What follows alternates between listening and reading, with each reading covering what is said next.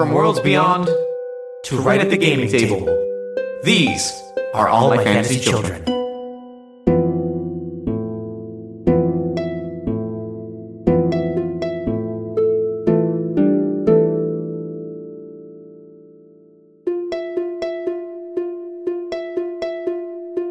Hey, Jeff, happy birthday. Hey, happy birthday, Aaron.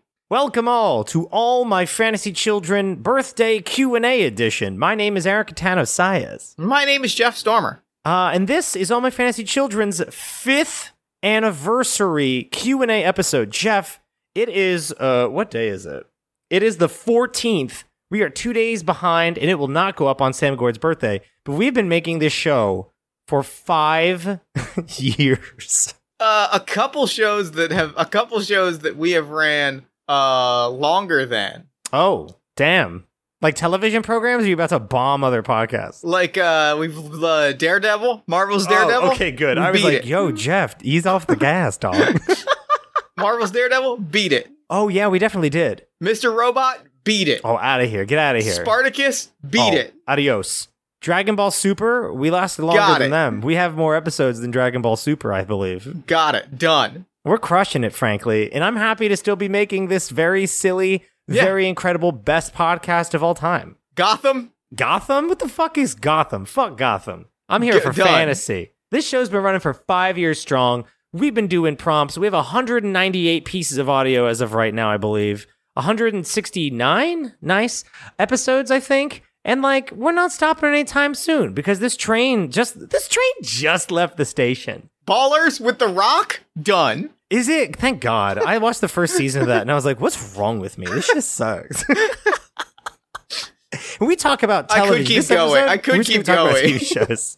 We could keep going talking about uh, booty TV shows that didn't last as long as us, or great ones that didn't last as long Yeah. as us.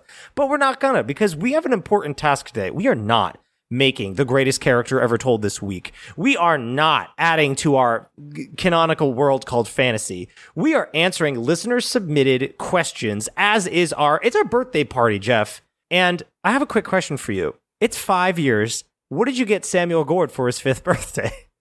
Uh, Even though he's like 21. I got some great news. Yeah? I got a clown.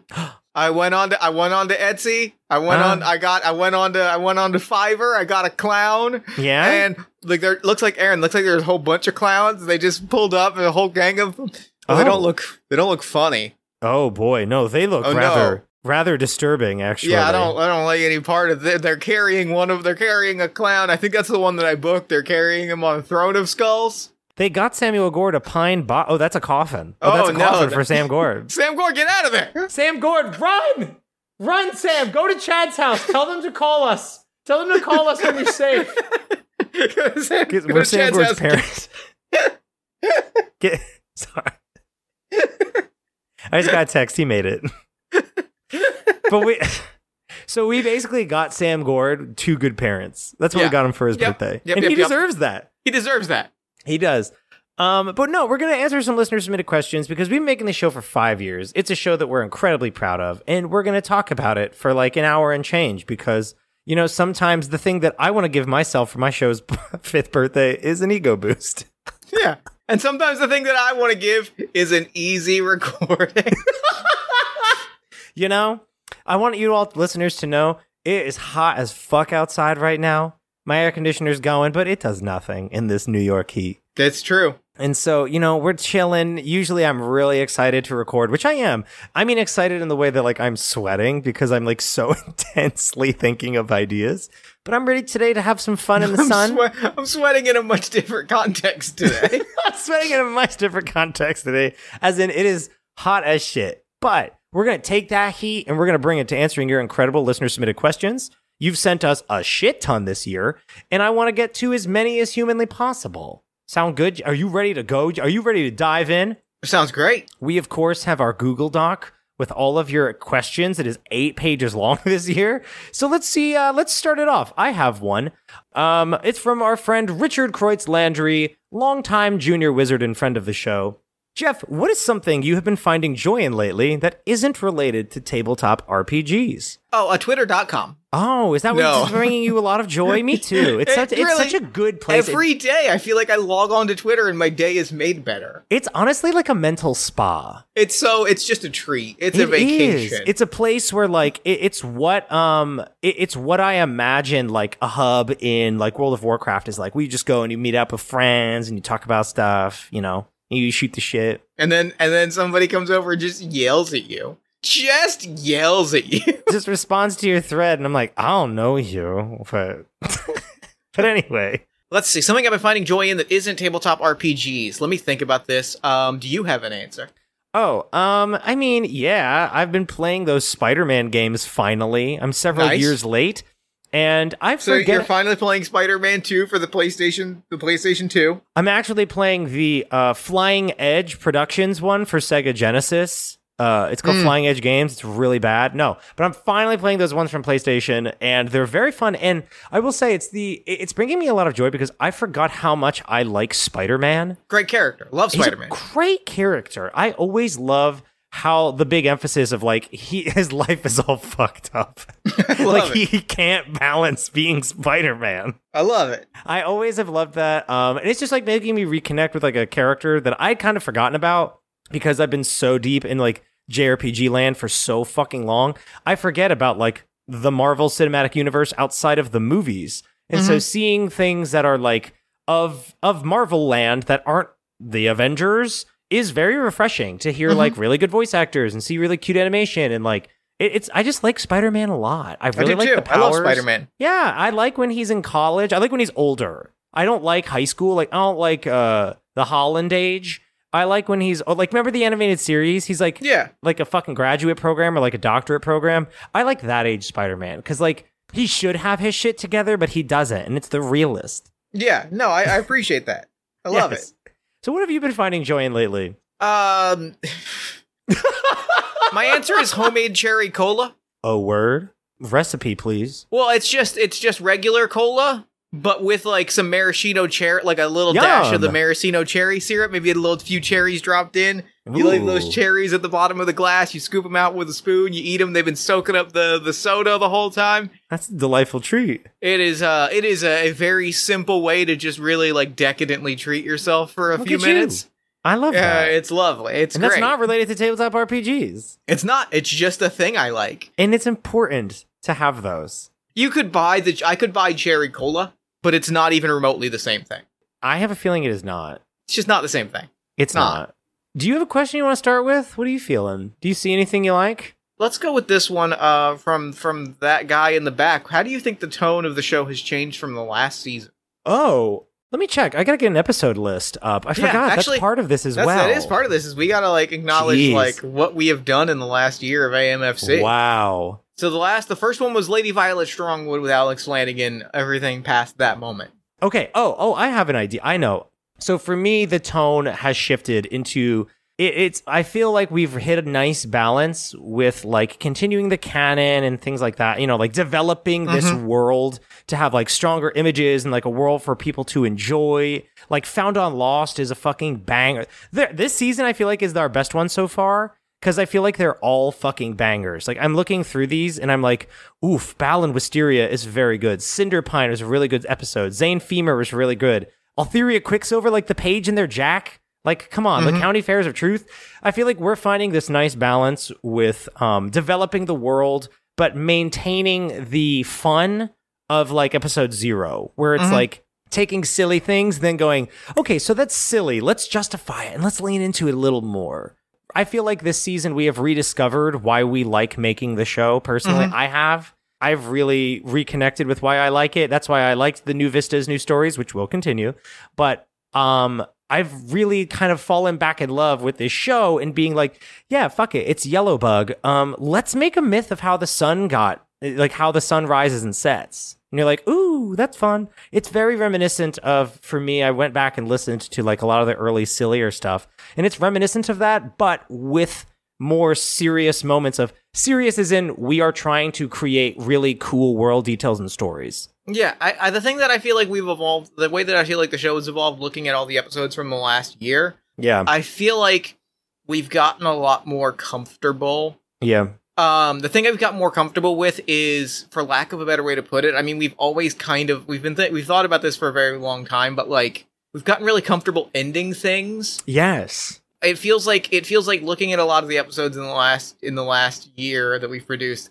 I don't feel that same sense of we're building this to use it for more stuff later. Yes. It feels like it feels like we're a lot more comfortable being like this is the story. Like this Yeah. is the end like and then like if we just never revisit a thing we're like we told the story of that thing, right? Yeah. Like Yeah. there's a lot of stuff in here that like there's a lot of stuff in here that like if we just never come back to it's like I, I feel like we've we've gotten to the end of the of that particular story so like unless it comes up in an entirely different context like we got where we needed to get with it you know what i mean like I do. there's a lot of stuff that's just like that is what it is. There's not really anything else that we need to dig into. We don't need to revisit stuff or there we there aren't as many lingering questions. We kind of go like this is the story.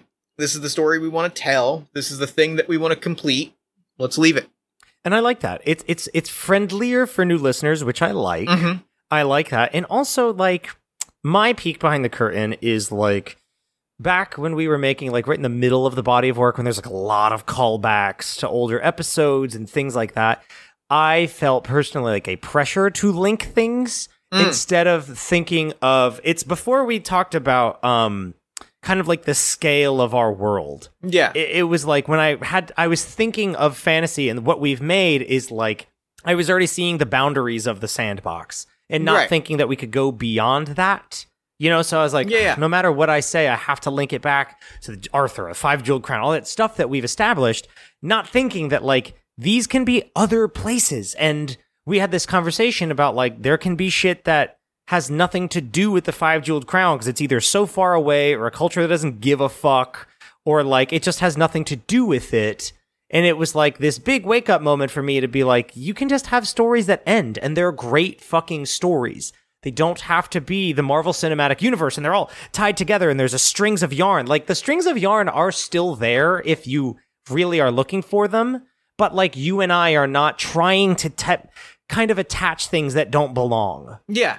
You know, And it, it, it feels like I think the Marvel Cinematic Universe is a good way to describe it because I think it just kind of naturally connects with like where I'm at with my life, which is like I'm I'm I, I like things that end. yeah, Like I like I, I I've I, I I've come to really appreciate like a good ending, a good stick the landing, a good something that, that go, uh, another thing that is that has brought me joy outside of uh of tabletop RPGs. Been watching I watched a new TV show for the first time in, Wow. in my life. what is it? Uh we watched well it's a TV show that actually just ended, but we watched it like a month after it ended. Was real and like it like the way it ended like I I I did not end on a it did not end on a here's what's to happen next. Yes. They were pretty and like they they confidently said like this is the end of our story. Like this Mhm. is where this story ends and they showed you like the theoretical things that happen next for characters, but they were they said confidently like this is it. Like we're Yeah. not like we are ending we are ending our story on our terms and I, I have such tremendous uh, respect for that. Then like it it it it satisfied me to a way that like I want to end more stories and like Yeah. creating stories that that I can go like that's the story, you know. If Yeah. it comes up later, cool, but like that's the thing. It doesn't have to. It that, that doesn't make it Yeah. good. It doesn't make it better to have cliffhangers and connections. It's okay to have like, and then there's a bow tied on it because it almost tells us that we are good enough to just tell another story. Yeah, You know, we I don't like have it. to keep I like it. hammering I like on it the lot. oldies. You know, like I think of bands where it's like they keep playing their old shit. And I'm like, you have new music. Don't be afraid to play it. I have a question. It's from Mm. Emily Saf. I'm headed to Arby's. Y'all want anything? Guys, super do. What would you get? Emily's going to Arby's. They're picking up stuff. What do you want? Um, so I'm getting a beef. I'm getting a beef cheddar. Okay. I'm going. I'm going with the onion bun. Going full Okay. big beef and cheddar with the onion bun. Rip. I'm getting. Uh, I'm gonna get a side of curly fries. Oh goddamn. Uh, and probably a Coke, probably a root beer.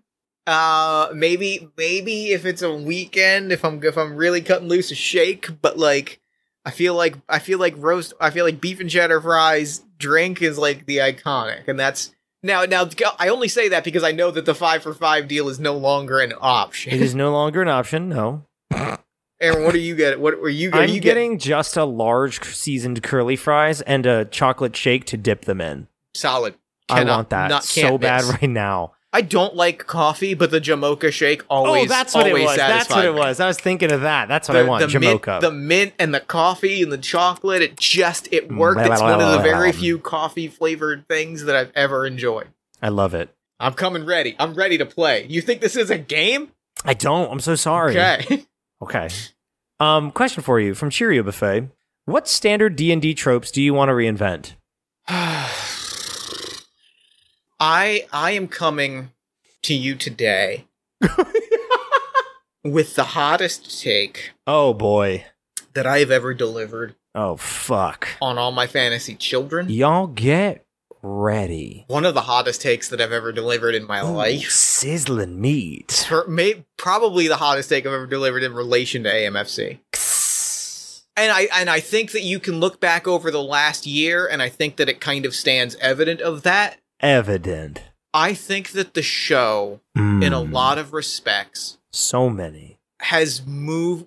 There's a period of the show in the early days where we were building it off of Dungeons and Dragons. Well, yes. I mean, it, we didn't go in loaded with that. It was just coming from a place It just like, was like it was the we didn't know what the cultural fuck else to recognition, use. right? It was it was it was easy and it was right there. It was the thing to kind of latch onto, right? Like I'm not not saying that we were like this is our five E setting, but like No, we were kind of just like, what the fuck else are we supposed to? the the trope the tropes of, the tropes were familiar to us, so we were able to like hang hats on them.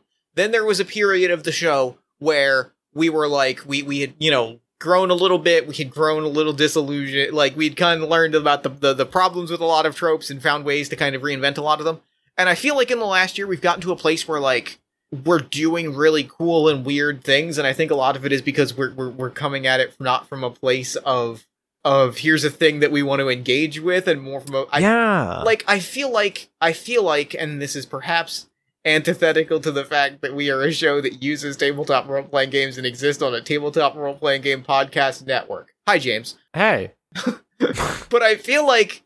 Th- th- like there have absolutely been episodes where we just don't touch a thing and don't really touch a game and just go like let's just tell a cool weird story Yeah, that's much more and my I feel brand like it's personally. I feel like that's become some of the most interesting like shit is when we just are like this is a cool thing let's just run with this One thousand percent. It's it's the shift that we've made from needing games and being tabletop adjacent and talking about hot takes to being like a, I always say like it's like a creative writing show where we are in the room with us. and the thing that I love is like there's still that space like we both just love like world building games and Yeah. like creative tools but I feel like the further we get into this space where it's just two creative people sharing ideas and sharing ideas with people that listen to the show and like the further we lean into that space the better the show will become I agree.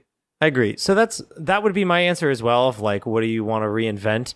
It's like kind of the need to use the what is seen as the standard of tabletop for some fucking reason and fantasy tropes and to kind of steer away from them and see that like you can reinvent everything by just kind of trusting in your own creative abilities and fun and just like spitballing and sitting down and saying we're not going to do that. So let's see what does come out you know? And it's very exciting it's been my favorite thing in the world is to kind of steer clear of you know very dungeons and dragons very tolkien shit and see Yeah. what we can come up with. This is what's exciting to us. Let's just Yeah. make it let's just make it happen and get weird with it. Yeah.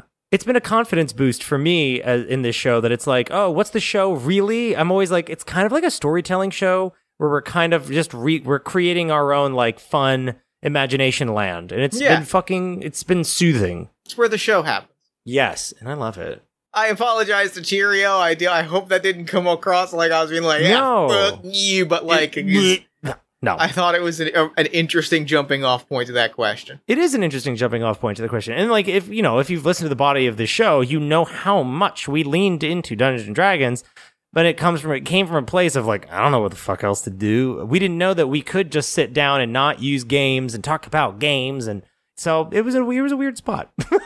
Aaron, here's a question for you from our friend Taylor LeBreche. Uh, what's your favorite fish to catch? oh man, I'm a Jersey ghoul, so I like these things called chain pickerel, which Taylor will appreciate. Taylor gets to fish in Minnesota, so Taylor gets uh, northern pike. They're like these cool fucking dinosaur eel fish.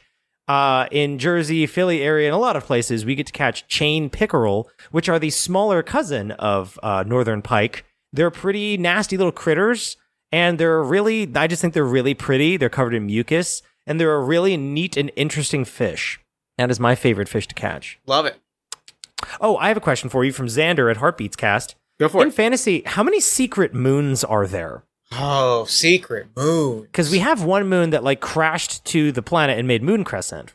But then we've decided, we also said that there's still a moon in the fucking sky. Yep. So how many secret moons are there? I would like to say several. Those got to be several. Got to be. Got to be several minimum. And my, my logic behind it is if if the world is as large as we say it is, our perspective of like astral bodies would be different. You know what I mean? If Yeah. it took that long for like the one sun, if there was one sun, to like revolve around fantasy, it would be like it would take like a year to get to the other side. So there has to be multiple astral bodies that light, heat, and provide like, you know, moonlight to the planet.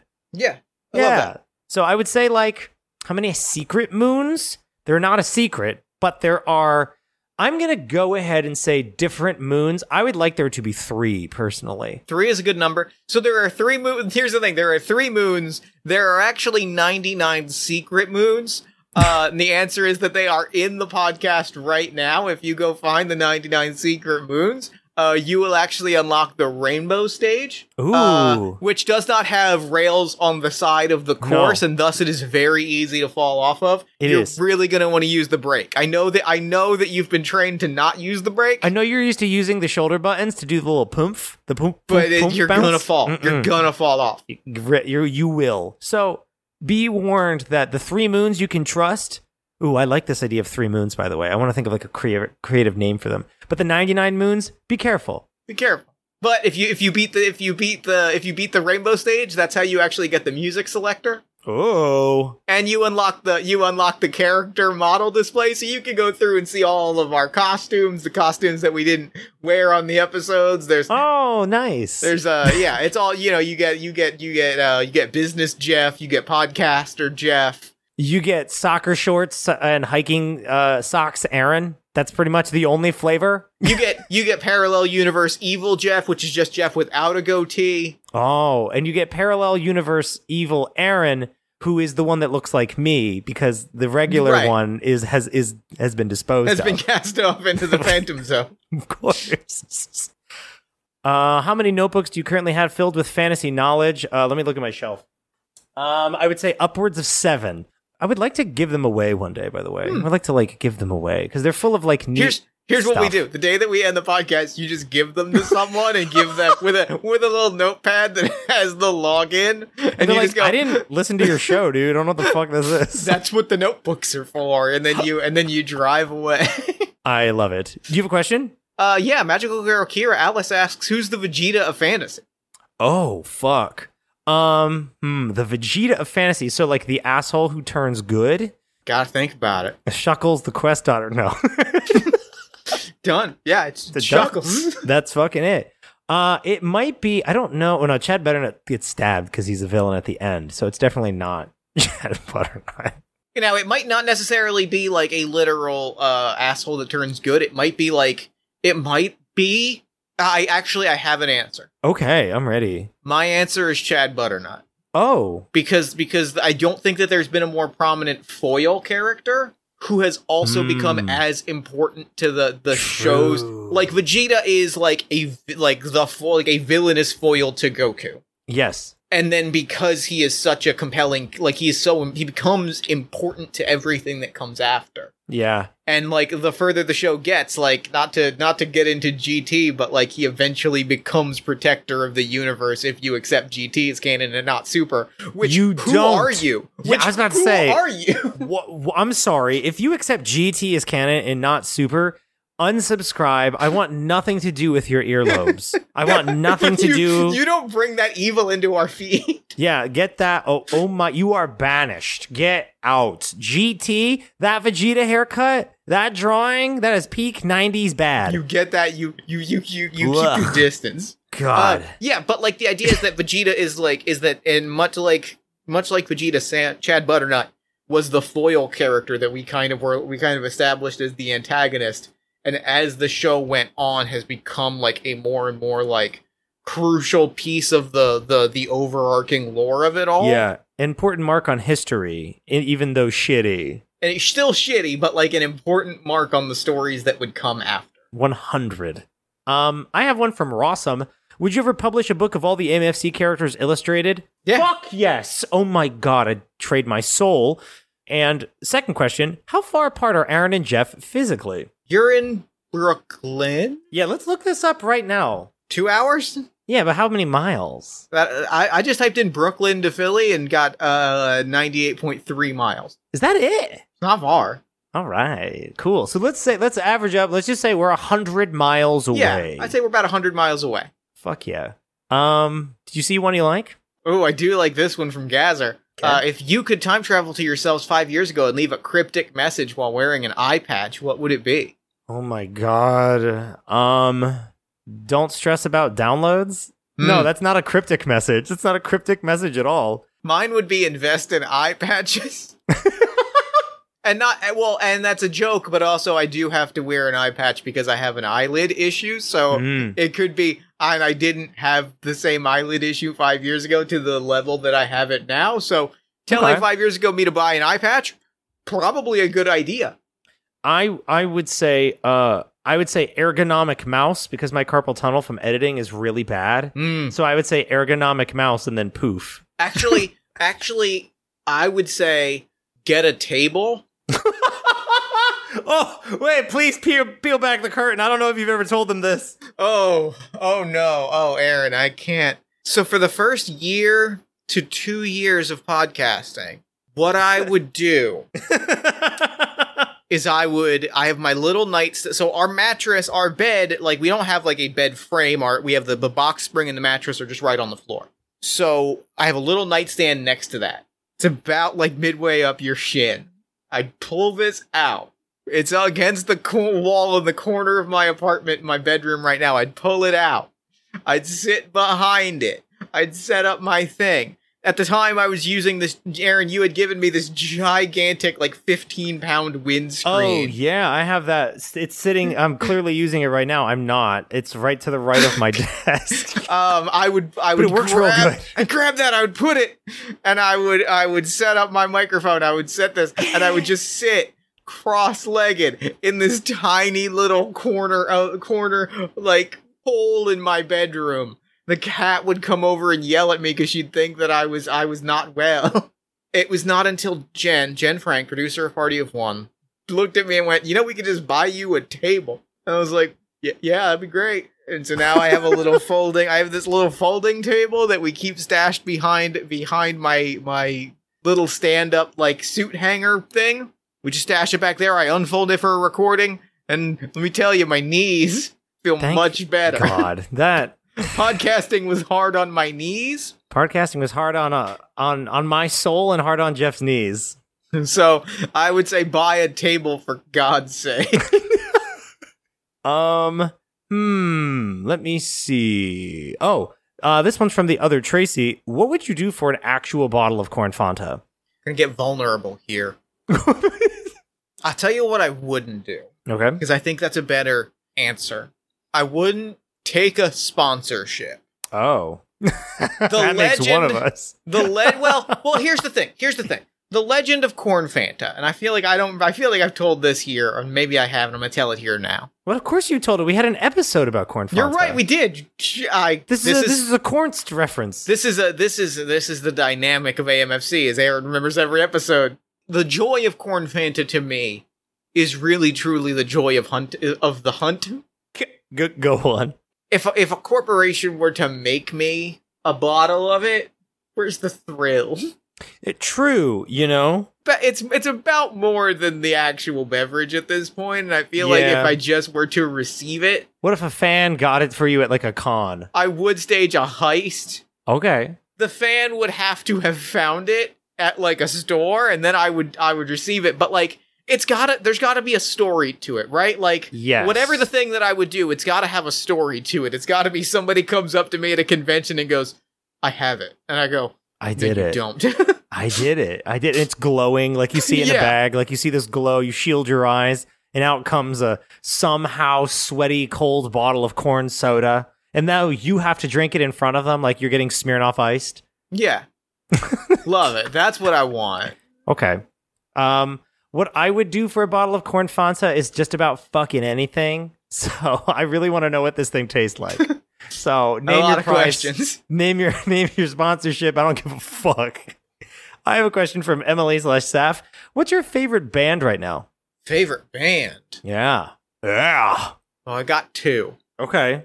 They're both friends, but Kate Nix and How I Became Invisible are the two bands that I've been listening to a lot lately. Okay. They're lovely. They're incredible. They're incredible. They're very good. Fuck yeah. What about you? Um, for me, it's uh the Sixth Lie. It's a Japanese rock band Mm. because I'm a weeaboo. Yeah, but no, it's a Japanese rock band, and I like it. They yeah, listen to Golden, watch Golden Kamuy. I also started last night into today. Uh, I've taken a journey that I realize very few will go with me on, but you Is know, is it some- starting One Piece? No, it is not starting One Piece. It is, uh, Aaron. It is much cooler than starting One Piece. It is listening. It's starting Naruto. Sorry. It's listen, Aaron. It is listening uh, album by album by the through the entire discography of Canadian music Hall of Famers and multi-time Juno Award winners, the Bare Naked Ladies. Jesus Christ, that is a lot cooler. Never mind. Holy Yeah, shit, Jeff! of you are the space. Fonz incarnate. Aaron, I got a question for you from Faye. Uh, when was the first time you realized what we were creating was really special? Oh, uh, episode zero. No, no question. I have no hesitation. Um, I have still, I still believe, and I've always thought that this show is legit one of the best podcasts that exist. Hmm. Um, I always have felt that we have so much heart and clarity about our creative process and where we've been at. And it's not me tooting my horn. It's just like I believe that this show, it just needs to get into more people's hands, will make people's will improve the quality of life of fucking nerds. That's like the point of the show is to just give you a break. You know what I mean? And like go off and wistfully into a fantasy world. So I've known since episode zero that this thing is special. And I am glad that the show is doing what its intended purpose is Hmm. because I have always known that this is that it's not lightning in a bottle. It's not that kind of shit, that kind of sentiment. I just mean like I know how it makes me feel to make it, edit it, and listen to it again after I post it because I do it every single time. Every single time, I'm like, this is so special. I, I always find that other a lot of other creators are not as open as you and I are and vulnerable about the creative process, making things, the difficulty of making shows sometimes, how our own lives are in these stories that like you see over the course of the 5 years these hundreds of characters you see so many pieces of our lives of our friends of our loved ones of ourselves and to me it is something that i'm like it's always something very special that i really like so yeah that's my toot in my horn Brr, brr, brr. what about you Um, I'll let you. I'll let you. I'll let I'll you know let when I get there. um, like my answer is pretty much the same. Like the honest answer, I I told so we I I told this exact. Aaron is gonna roll his eyes because I told this exact story on another stream last week, like four days before this. i'm not going to roll my eyes if it's a positive it is a reinforcement about why positive- our show rips shit It is. It's a like like true really truly like the or my origin story of all my fantasy children is we've been talking about making this show for a while and it was in the it was it existed in the space of we should start a band. Like for me starting this Yeah. podcast with you existed in the space of we should start a band big sleepover energy and one day I I had watched the 2016 Bo Burnham special Make Happy, which ends on this really existential note about like performing in front of an audience and like it's it it, it put me in this really weird headspace. And then I had somebody ghost on me for a party of one recording. Just full on no show, no email, nothing. And I sat there for an hour and a half waiting for this person to show up. And I was alone. I was by myself. I was sitting alone in my apartment. And I just, my brain snapped and I was like, Aaron, I don't know. I don't care what you're doing. You were at work. And I was like, when you, like, when you get home, we're making all my fantasy children. Like, we are making this podcast today. And like, the moment for me that I knew that it was something that was going to be much more special than like we could possibly imagine was and I've listened to this moment and I can pinpoint you the exact moment that it clicked with me that it was going to be something special is the moment when I say to you his name is Samuel Gourd. You hear it, you hear it in my voice, you hear you hear it in your reaction like it just is a moment that we both go, "Oh, that's what we're doing here." Yeah. Got truly. it. Like I was so scared to make a podcast.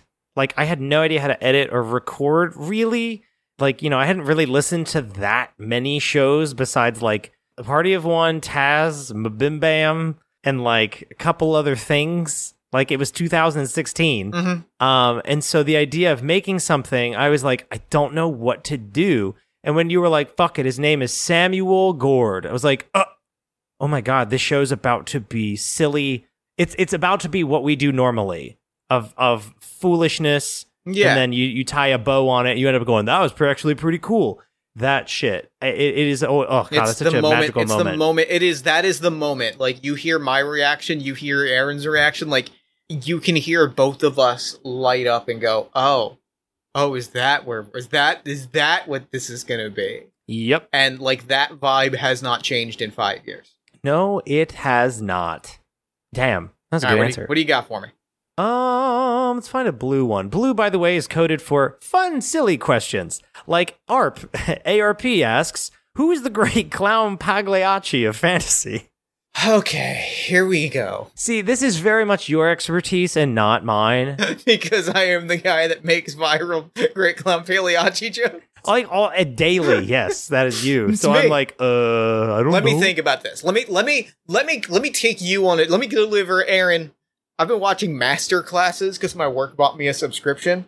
Aaron, let me give you this. I'm Jeff Stormer, and this is my master class on. Lay it on me, the- please. On I the need it. great on the Great Clown Pagliacci shit post. Great. So there's a couple layers to a great to the Great Clown Pagliacci that are we could there's there's ones that you could point to and that you're gonna think, and I don't think they're accurate Okay. because the surface level is like the literal level that Great Clown Pagliacci is a clown that is sad, and like because he's a clown, he can't be sad. Yeah. So you're like, oh well, I could point to like, you know, I could point to any of the number of like performer characters, but like I don't think that's entirely accurate. But also like I I don't want to point to like the more obvious like characters that like it's not wizard. I guess is what I'm trying to get at. It's like yes, it's not, not. wizard. No, like, it's not the Craigs. because there's a there's a there's a there's a pathos to it but also like there is this kind of slightly absurdity to it in that it is this like kind of completely melodrama it's from what like it is it was popularized in watchmen i think it dates back prior to that but a lot most people know it from the from the comic watchmen so like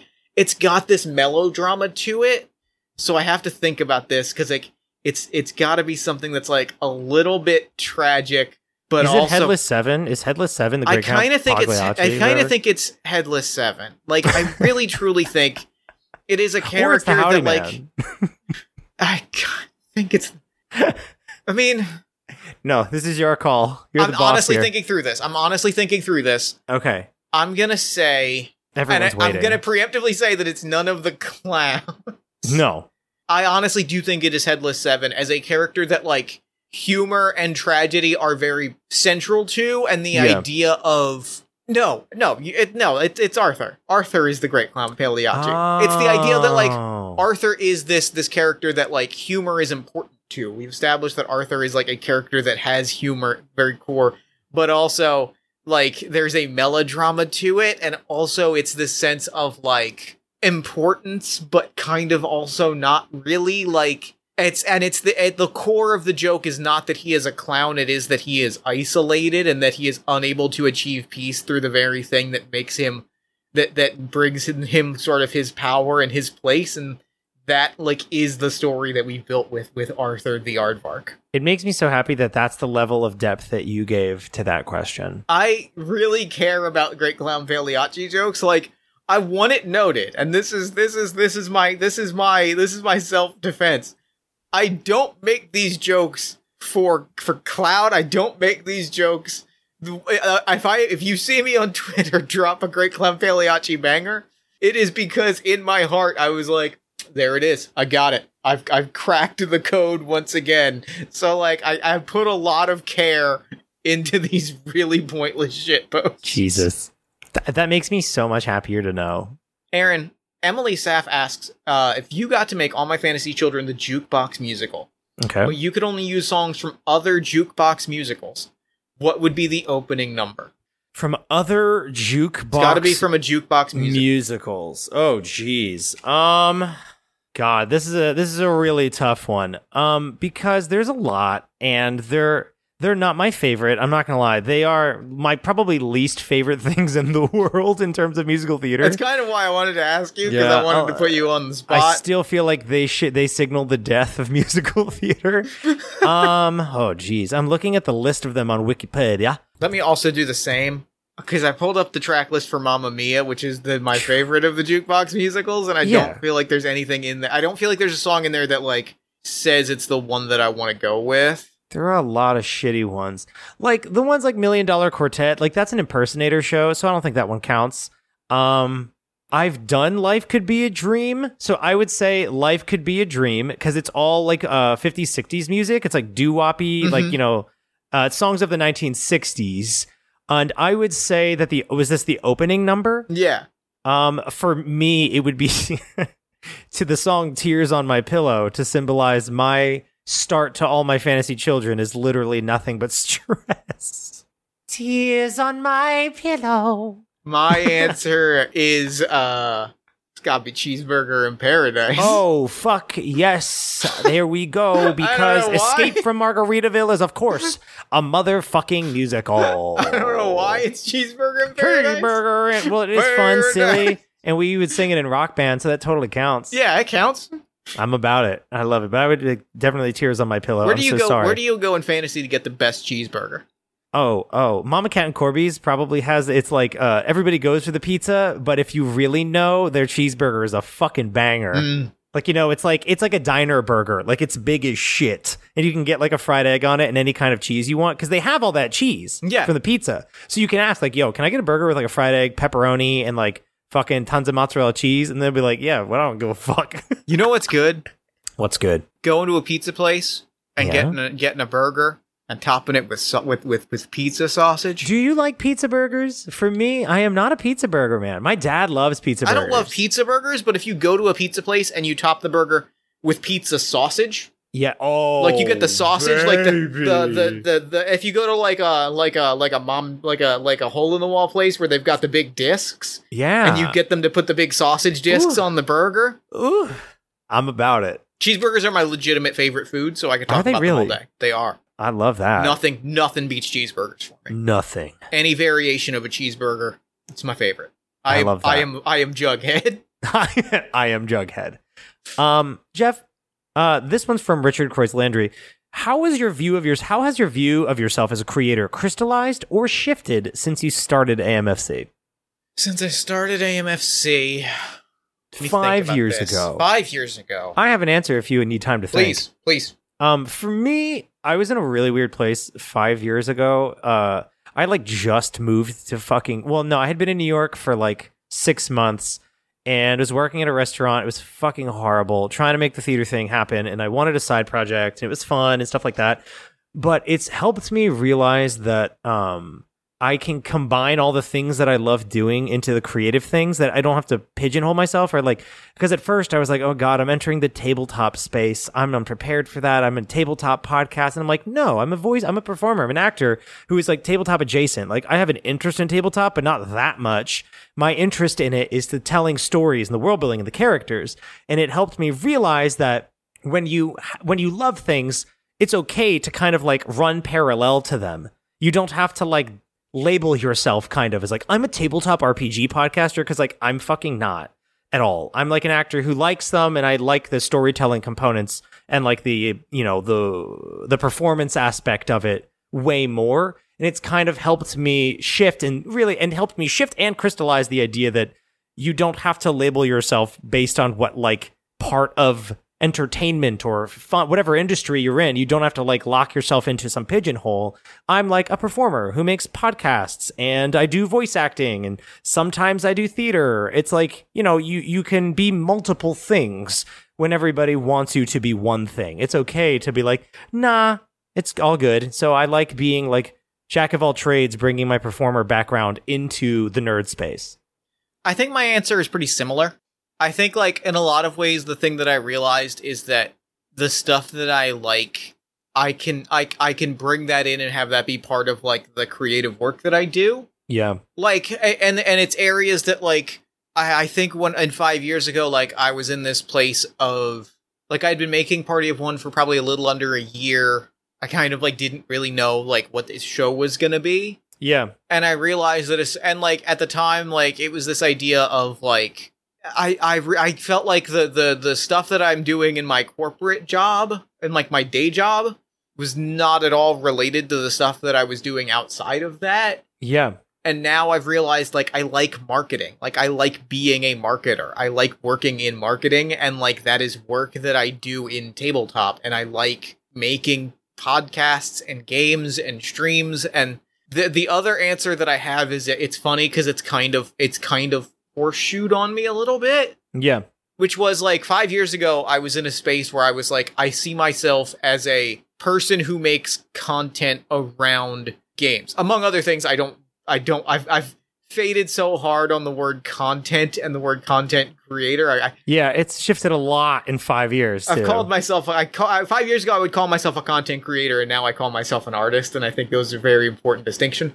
awesome. Um, but like at the time, I was like, I'm I am making work around tabletop games, and then there was a point where like I've kind of come back around on that. Like I kind of for a while had kind of a crisis of of identity of like what is it that I am doing?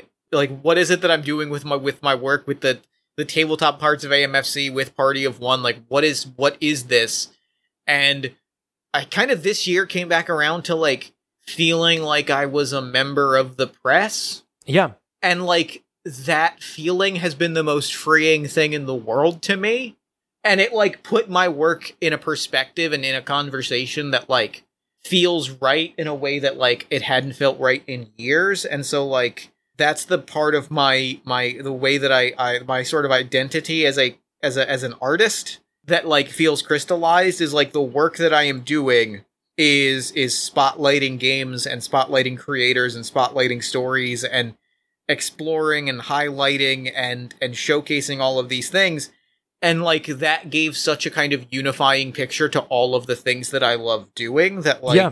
it, it it put a lot of things in perspective and I and and I feel like I am a better artist than I was even even a year ago because I feel like I more confidently know what I am doing with my art. and and you see it in the show. That's the thing. Is like you see when you we were talking and we were like, "Hey, let's only play indie games. Like let's Yeah. only feature creators that like deserve some spotlight that aren't like, you know, caken and like, you know, being published by fucking toy companies and stuff. Or like let's feature indie creators, indie games, things like that." And like, you know, your two viewpoint, your your views about this whole medium as a whole and like podcasting and tabletop have really kind of laser focused into your contribution to the show, which is like highlighting games that really matter, telling like this honestly, for me, listening to you, it's like not knowing the fucking canon. Like for mm-hmm. me, honestly, where it's like it's very chill. Your approach is very like, nope, I'm not gonna really do that. Uh, because it's it's not some, it's not your brand. You're not you don't force anything, and you never have. But like you've kind of just been doing what you want to do this season, and it's been very cool to see, and it's only made the show so much better. Because I feel the same way about myself in this. I agree. It's a good thing. It's I a, agree. it's a, I it's think a it's purely good thing. I think it's purely good thing. I think we've done. I think that we've both we've both grown into more confident artists, and I think it's turned the show into something better than it was. completely like the fucking show has uh uh there i made i like making you know voiceover stuff so every episode has a fucking audio drama at the end i'm like yeah fuck it i'm gonna do that it's gonna be Yeah. really hard and it's terrible sometimes but i'm like no i like doing it we're gonna get it done so i'm about it show's good I agree. I agree. what Um, do you What do you got for me? this one's from nick are there any story types or genres that you want to include in fantasy but haven't yet It's a great question. I feel like we've covered a lot of stuff. We have covered a lot of stuff there's a lot of like images that i've always had in my head of uh like things yeah, that like i like same. Like I have like I've always wanted to make a city that's like Midgar, like uh like a pollutant, like or just like an industry city. You know what I mean? Like factories billowing and and not that it has to be like the same themes of Midgar, just that visual, that. And I've always wanted to pitch to you a clockwork city, like mm-hmm. some kind of puzzle city where like the buildings shift and change. I think we've done that actually. It's like the tum- I think that turned into the tumbling city. But like some kind of clockwork mechanical shit has always been in my head. But I don't know if that's a story type or genre. That's the thing. Like, I don't. I feel like I feel like we've covered most of like the story types and genres, and I think what I have now, and I think this has kind of made the show a little more interesting. Is like we, what we have a lot more of is like you're saying. Like I think what makes the one of the things that makes the show really cool yeah. is I've noticed that like we very rarely ever go into an episode and say like, "Oh, I want it to be this kind of yes. this kind of thing." Never locked and loaded. It's always I think I think that one of the really wonderful things about the show is that is that the things that we bring aren't like uh I want this to be like a swashbuckling episode. It's it's that it's that we have a visual and we're like, you know, we can pull on that and it just kind of like there's a dream there's a dream quality to the show when I think we're really like hitting the beats that I think Yeah. is really like cool yeah. of like we just are kind of being like this is cool this is a cool detail let's figure out how it fits into everything Yeah, it's it's very much the show is driven by like impulse and where we're at today and what we're bringing, what we're feeling. Like if I have an initial thought where I'm like, I think this prompt is this, it usually doesn't end up being that at all because it's very loose and mm-hmm. fluid and shapeable and malleable. So that's why I really like about it is like there's no story thing that I'm really like looking to do um at all. I just kind of like seeing where things end up and if it's a tone that we're not really feeling, we pivot and I edit it out and you never know. But like it's just the truth of it is is like it kind of goes where it goes that day. And that's what I like about it. It's truly like made the fuck up. you can bring energy you can bring energy from a genre like we can be like oh i'm into these things but like it's it's it's it nothing survives contact with the recording yeah, truly. Uh, oh, this one's from Magical Girl Kira. What's your ideal hat? it's my ideal hat Yeah, what's your like hat that you're like, oh fuck, that'd be amazing. so i don't do hats and i have to like actively think about what my ideal hat would be Is it just a brim but nothing on top, like a visor? like I like I'm like I'm a like I'm a like I'm a card shark in the twenties. That is correct. Yeah. it's not really a hat; it's a visor. Um, it's it's it's a beer hat. It's the beer hat with the cans on the side. Perfect. Um, here's the thing. I think the only times I've ever worn like hats that I've like enjoyed, I honestly think my answer is like a big floppy Gilligan style bucket hat. Yo, I'm gonna say the same thing, so there's no shame in that one. Like I think it's the only time that like the only time that I've ever like really worn hats is like when I'm like out and about in like the wilderness and like yes. a like I'm not worried about my hair because Yeah. I I'm very vain about my hair. It's just a fact of who I am at this point in my life. You know? Uh, I'm not worried about my hair, and also like I have to keep the sun out of my face. yes. So like, and and and the thing that I gravitate towards is the big Gilligan style bucket hat. like, yes, mine is the same fucking thing. I frequently wear a large bucket floppy hat that I have for like hiking and outdoors, just being outdoors. I don't like the sun. So I usually wear long sleeve shirts in the sun. I wear like those fishing plastic shirts, whatever they are, and like a big floppy hat. And I, if my ideal hat would be a black brim and the top, I would love like the part that actually your head fits into. I would love for that to be a jack o' lantern. Like that, thing that, that would look ridiculous, and I would it. love it. Because I'm not when I'm wearing my bucket hat, I don't give a fuck about how I look. I am just feeling I'm just feeling the outdoor life dream. And so I'm like, oh no, no one can tell me anything. I want to wear a pumpkin hat so bad. Oh, that or I wanted that or I want a hat with two. I want a hat with the straws that go into your mouth, so I can put two cans of soda in either hat and just walk around drinking it. Go to a baseball game. You know we can get you one of those, right? I love those hats. So that's what's gonna happen. If you love Jeff, don't forget to send that hat to our PO box that doesn't exist.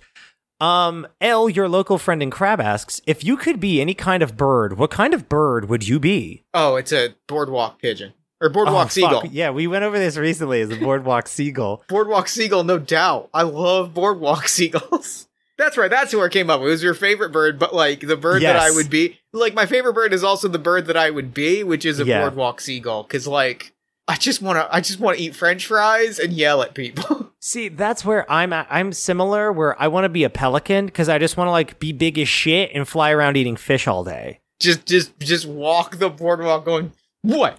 Uh, gay. Come see me. Give me a hot dog. Back Give me a hot fuck up. dog." Give me a hot dog. So basically, you just want to mug people all day as a bird. I just want to harass people as just a want to bird. bother people and get them to give you your food. What more do you want in this life? I know. Aaron Fay. Aaron Fay asks, "What's your favorite weather?" Oh, my favorite weather is just autumn, crisp. I can wear soccer shorts and like a light jacket slash hoodie. That is my because I wear hiking socks now and like hiking sneakers every fucking day. Soccer shorts, that bucket hat, hoodie, that fall crisp leaves, walking through the park, walking through the woods. Oh my fuck! I would say uh, I'm gonna give it a number. I'm gonna give it if it is 61 degrees outside. I'm Mm, gonna go with that, like a Colorado morning, but like an autumn, northeast autumn. I love a dry heat. Are you fucking serious? Love a dry heat. Oh, dry heat. Sorry. Yeah, dry heat is kind of nice. I will Love say. a dry heat. Love when it's hot. It's a little bit hot. Little, it's a little bit hot. Not even a little humid. because you know it's the humidity that gets you. Humidity gets you. It's the humidity that gets you. It's Humidity gets you. All right, I got another question for you. Retro Rocks asks, "What's your favorite small piece of lore?" Oh, boy, from the show, small. Yeah, small piece of lore. Oh, that's a tough one. Let me look through. I know my answer at the back of my hand. I would love to know what it is. I like that Marty Vargas will hassle you about that you should make a candle.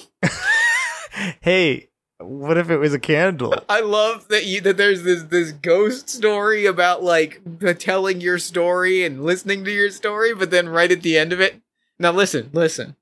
You made it a candle. You thought about making a candle? Have you thought about like this is all very interesting what you're doing, but have you considered making a candle that tells the story? No, no, that's okay. I cool, cool. don't want to cool. No, fucking that's, do that. That's fine. That's that's fine. But say this would look this would look really great as a story candle. I'm just saying it'd be really great if you Bart Vargas is now like because he's now 60 and he's like yeah I'm just saying it'd be really great if you made it with candle. I'm just saying, you got a lovely apartment. I would hate to, to burn down if you didn't make a can.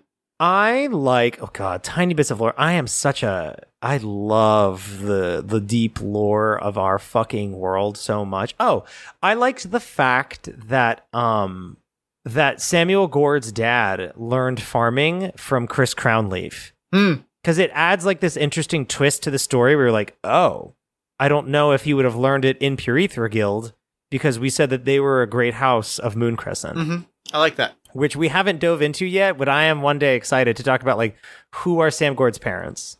I'm That is excited. one of my that's one of my favorite things about the show is like Archibald Gourd, we- Gourd we know sucks, but we know he learned farming from Chris Cranley and brought the scale the skill to Purethra Guild to like cheat. Mm-hmm. Um, and that is probably one of my favorite bits of little bits of lore. Love it. Um, you get a lot. Tonamel asks, you get a lot of prompts from a lot of different places. How do you pick which ones to use? Guess, I don't. Whatever I'm in the mood for. Uh, five minutes before we start. Aaron Aaron sends me Aaron sends me between one and three options, and I go, yeah, okay. Yeah, fine. it's truly it harkens back to the conversation where it's like where were we at that day?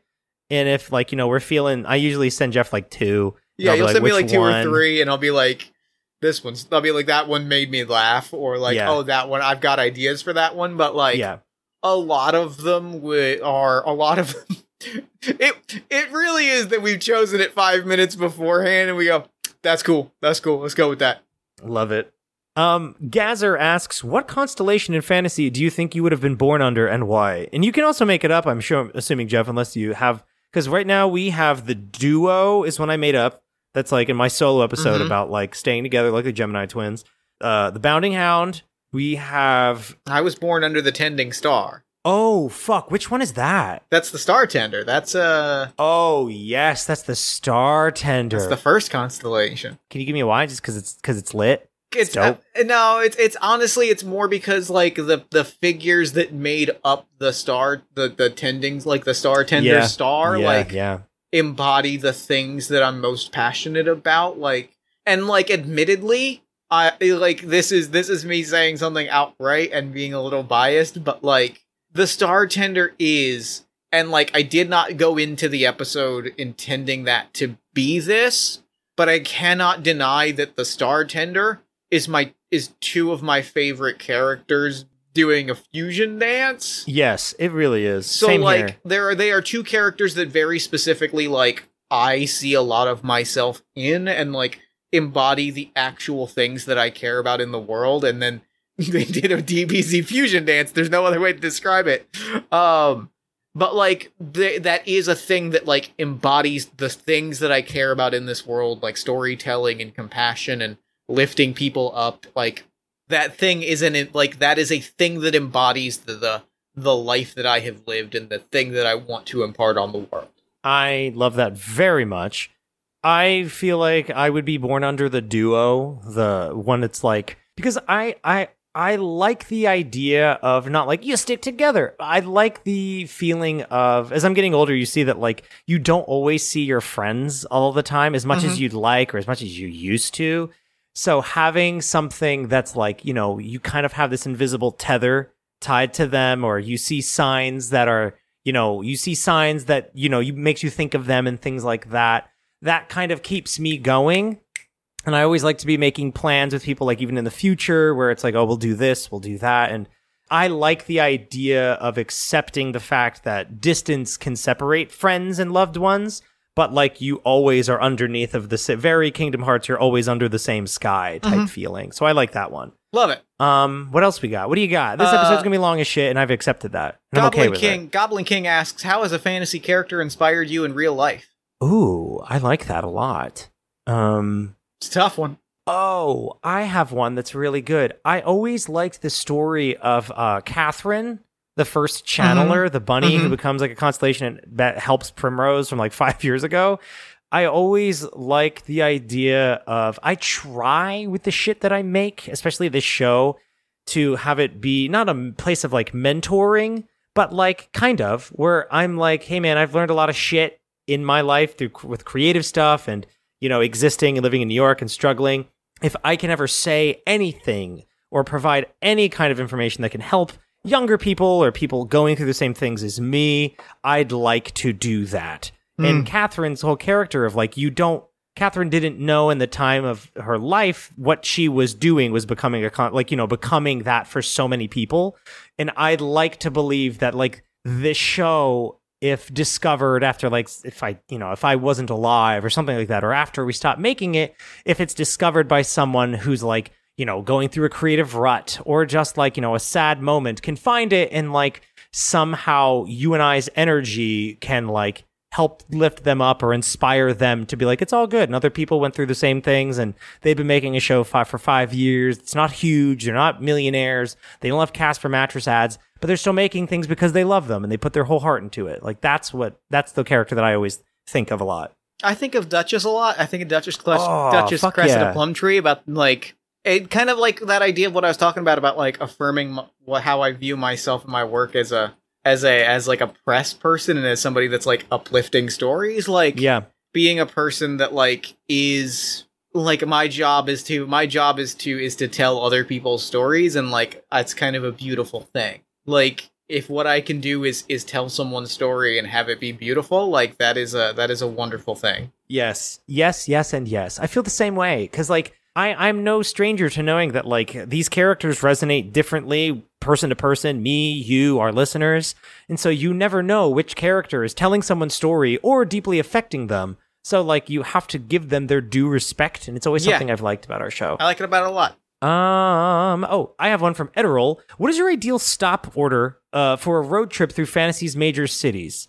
Give me two spots. Where would you stop? Give me three spots. Three spots three spots where am i Driving going through Fantasy. Where are you going? where am i going where am i going um we added mini golf to fantasy yet Is that a We have exists? Glub. We have Glub I'm Glub. going to see a Glub Glub game. Love. Yeah. I'm, I'm all about going to a Glub Glub game. Um, I'm going to I'm going to Iron Hill oh, because we said that it's got a brewery culture, and I want to do want to walk around, hit some breweries, go see a Glub Glub game, and then honestly go to a wrestling match. Oh, that feels like that feels like the dream. I love that, that feels a lot. like that feels like the that feels like the dream. I would love to visit Moon Crescent because I'm obsessed. I think about it every time. I visit my mom, I have to take the train and like that that coastal line, you run along the ocean pretty much on the train and it makes me think about Moon Crescent and think of new ideas every single fucking time because it's gray. You're on this like rickety train going over bodies of water. And I'm always thinking about like, I wonder what Moon Crescent would be like. I wonder like how windy it is, things like that. I want to see what Ruin looks like because I'm sure it's fucking wild. And I would love to stop midway through. Oh, I want to go to Geode in that like MMO ass adventure zone that we've hmm. made. I would love to see like what that's like, die in the game, die in real life type feel. Love it. I have one from Gazer for both of you. If the world of fantasy was ending and you could only save one thing for the people who came next, what would it be? Okay, so here's my my twi- my twist on this question. Yeah. If the show is ending and you could only have one thing about the show to carry on to like a new series, what would it be? oh, fucking god! If it's fucking if it's wizard or cl- clowns, is it the clowns? Aaron, I want you. I want you to picture this. I Okay. really want you to picture. Name a name name a podcast. um, uh, uh, reply all. Imagine, Aaron. Imagine, imagine we we release this episode. We're like everybody, we did it. We've had five years. We're done. Wrap it up. Roman Mars comes on. Hello, everyone. Welcome to Reply. Uh, it is Roman Mars. I see. like, if, like imagine. Okay. Imagine how good it would be if just on like this American life. Okay. Hey everybody, I'm Ira Glass. Uh, this week on the show, we're talking about uh, we're talking about comedy. We're talking about the modern face of comedy in the world twen- in the, the world of 2021. We're talking about what it means to tell jokes. We're talking about if anyone really feels like they can tell jokes. On our first story, we're looking at the life and times of a clown that has taken a much different approach to the world of comedy. I am Shao Clown, and I were on the circus of misery. That's Shao Clown. oh man, I am hearing that's it, That's what I want. and I hate it. I love it, but I, I hate it. I'm Justin. I'm your I'm your I'm your oldest brother. I'm Griffin. I'm your beautiful baby brother. I'm Travis. I'm the middlest brother. And I'm Shao Clown. And they and the, and your precious McElroy boys have been trapped in my circus of misery. That is amazing. That's Um, my answer. My answer is okay. Shao Clown just wanders wanders through famous podcasts. I love it very much. Um, for me, it is of course. Uh, I would like the Grazer toy line. Sure. Yeah, yeah. If anything lives through this show, it's fucking Grazer. I want Grazer and the toys of that fucking robot cyborg deer eating Graze Grazer, and it eats grass. I wait. honestly, so so I a follow up question. Nick asks, if you could turn one fantasy character into a fully produced story, what would it be, and what medium would you pick? is it Grazer? No, it's I want the cartoon adventures of uh, Bazooka Joe Pesci and Carly Rae Jepsen. Yo, I forget about Ray- Carly Rae Jetbike and fucking Bazooka Joe Pesci so often until someone listens to the backlog. I think like Emily Saff in the Discord was like, "Yeah, I got to Bazooka Joe Pesci," or somebody did. I apologize if I forgot. And I was like, "Holy!" Yeah. shit. And then they got to uh, uh, what's Nelly? the other one? Nelly? Nelly for Toto the Bird. And I'm like, this show used to be bad. Like this show, this we we've brought the show some places, and we have uh, gone some places. We were free. That was August 22nd, 2017. It we got were living. published. We were living. we were living back then, man. We didn't have a care in the world. Just- we, we would say this is bad audio. Don't care. this is bad audio. Four people are listening to it. Let's upload it. Somebody will find this in four years Yo. and will be very confused. you don't understand, listeners. Back in the yesteryear, it was every upload like 12 people. And I'll be like, yo, Jeff, 12 people listened in. Let's fucking go. so, like, there wasn't this idea of like, what are listeners really connecting with? It would be like Taylor LeBrecht and Demoon Rules being like, sick episode. Bless them. Love them. oh, if you've been listening since the beginning, I'm actually in love with you. Uh, what would you what what character would you adapt into a different medium?